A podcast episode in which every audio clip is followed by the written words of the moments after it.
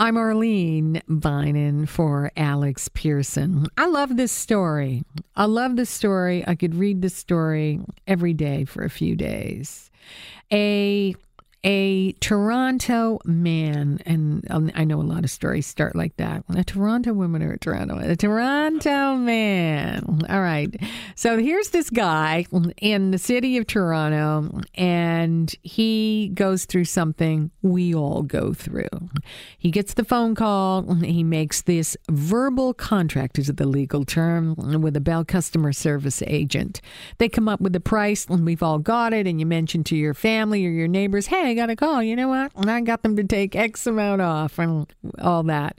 Then he finds out, you know what? They increased the price later. So he took them to court. And voila, eh, the judgment went in his favor. Toronto Small Claims Court, and the judge said that Bell's attempt to impose new terms after this verbal contract guaranteeing a monthly price for 24 months had been struck, and this change was high handed, arbitrary, and unacceptable. And we all went, yes, this is a victory for the little person. This is a victory for those of us who are overwhelmed because you you answer the phone, you make a deal, and you start to think somebody is taking you a little bit to the cleaners. Let's talk about it. Mark Gordon is with us, customer experience expert, markgordon.ca. Mark Gordon, welcome.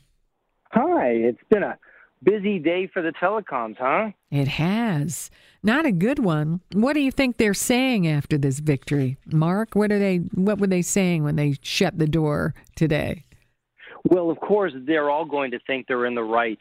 Uh, but, you know, it's it's really sad because these telecoms, if mm-hmm. they were mm-hmm. smart, which we mm-hmm. like to think they are, but we keep being reminded that they're not, if they were smart, they would be using these contracts that they have with their customers as an opportunity to show and demonstrate their commitment to creating a great customer experience and great customer service. And instead, they're using it as an opportunity to be able to change the conditions of, of, of the deal, of the contract, whenever they want. And it's it's not right and, and legally it might be something that they more often than not get away with.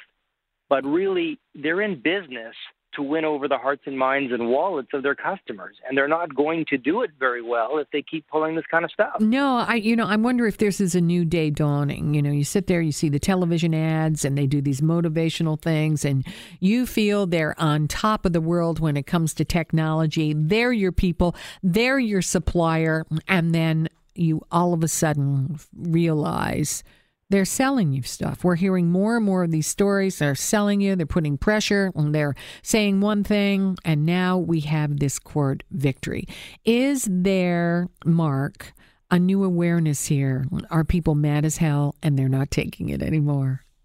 I think people have always been mad as hell. I mean, I, I don't know of anybody who's truly happy with their service provider, whether it be for cell phone or cable or a mm-hmm. combination of.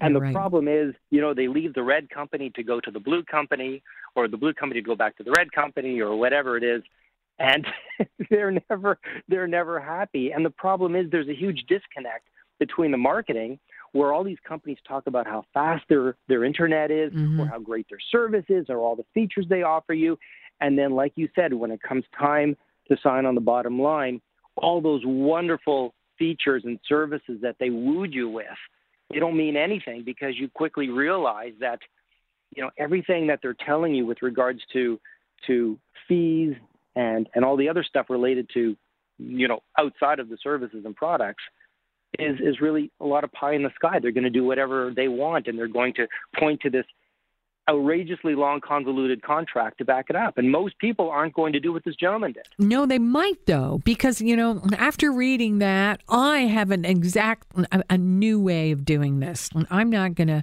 not that I do, as you can imagine, but I am really not going to take it anymore. Seriously, this is happening in so many ways. We could tie it in a little bit with Cambridge Analytica and our data and realizing that people are going through our emails or our Facebook or whatever. There has to be an uprising here, and this could be one of them. Let's face it, Mark, somebody actually took Bell to court. Yes, they did, and and it's amazing that he won. And uh, word in the hood is that this could lead to a class action lawsuit. And wow. I think that will definitely make the change. I mean, what he did got some great press and it mm-hmm. created awareness. But the fact is, it was a one off thing. And, you know, you and I, for example, do we really have the time and effort and energy and the desire to take a telecom to small claims court to win back, let's say, $120? You know, we likely don't. But if a class action lawsuit occurs and you get thousands or tens of thousands of people signing on to this, that could, you know, lead to a paradigm shift in the industry and how telecoms present themselves. So this little tiny case, this one guy, he could get that, that ball rolling. It could, and it could change things for a lot of people. Because let's face it we're finding that underneath the floorboards here when it comes to these providers it's a really harsh business and they're doing anything to win you over. You know the interesting part of this too is he was contacted by bell according to this story. He said he was offered a thousand bucks to settle. That's not a lot of money, but a thousand bucks to settle. But he had to require he had to sign a confidentiality agreement, and he said no. I say here, here, here we have again these confidentiality agreements. They're just about everywhere. Yes, and it's interesting because initially mm-hmm. he wasn't offered a thousand. Initially, he was offered three hundred. Um, something like that, which would have been the equivalent of what he would have um, been charged mm-hmm. extra with this with this price change, and then he refused it, and then they went from there to a thousand. Yeah, and then you know when that happens, you know you've got a good case. You know, and, and it's the principle. It's the principle of the thing. As a customer experience expert, what are you telling people? I mean, uh, experience is one thing. However, customers are getting very, very smart here. They realize that people are are, are giving them the semblance of a of a merry, positive experience, but it isn't really if you can't believe what they're saying. Well, it all comes down to action right? Mm-hmm. These, any company, it doesn't matter what industry you're in, mm-hmm. any company can make all kinds of promises. They can, whether it be about their service, their products, the contracts, whatever it is. And that's what brings people in. The true definition of a great experience is one where it leads to action, where these companies stand behind what they say. And, and the whole, you know, interaction and, and the process of signing the contract and understanding you know, everything that's in it and the company standing behind their claims.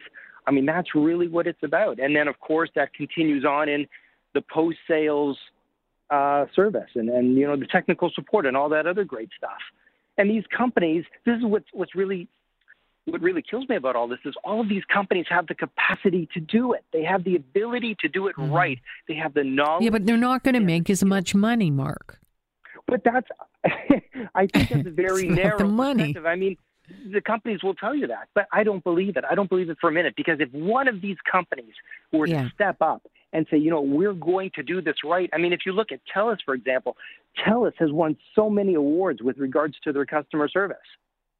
They've done it because they've chosen to and why. Well, you can win an award, but if there's an individual who doesn't feel that you deserve that award, then maybe this is part of this uh, rude awakening here that's going on.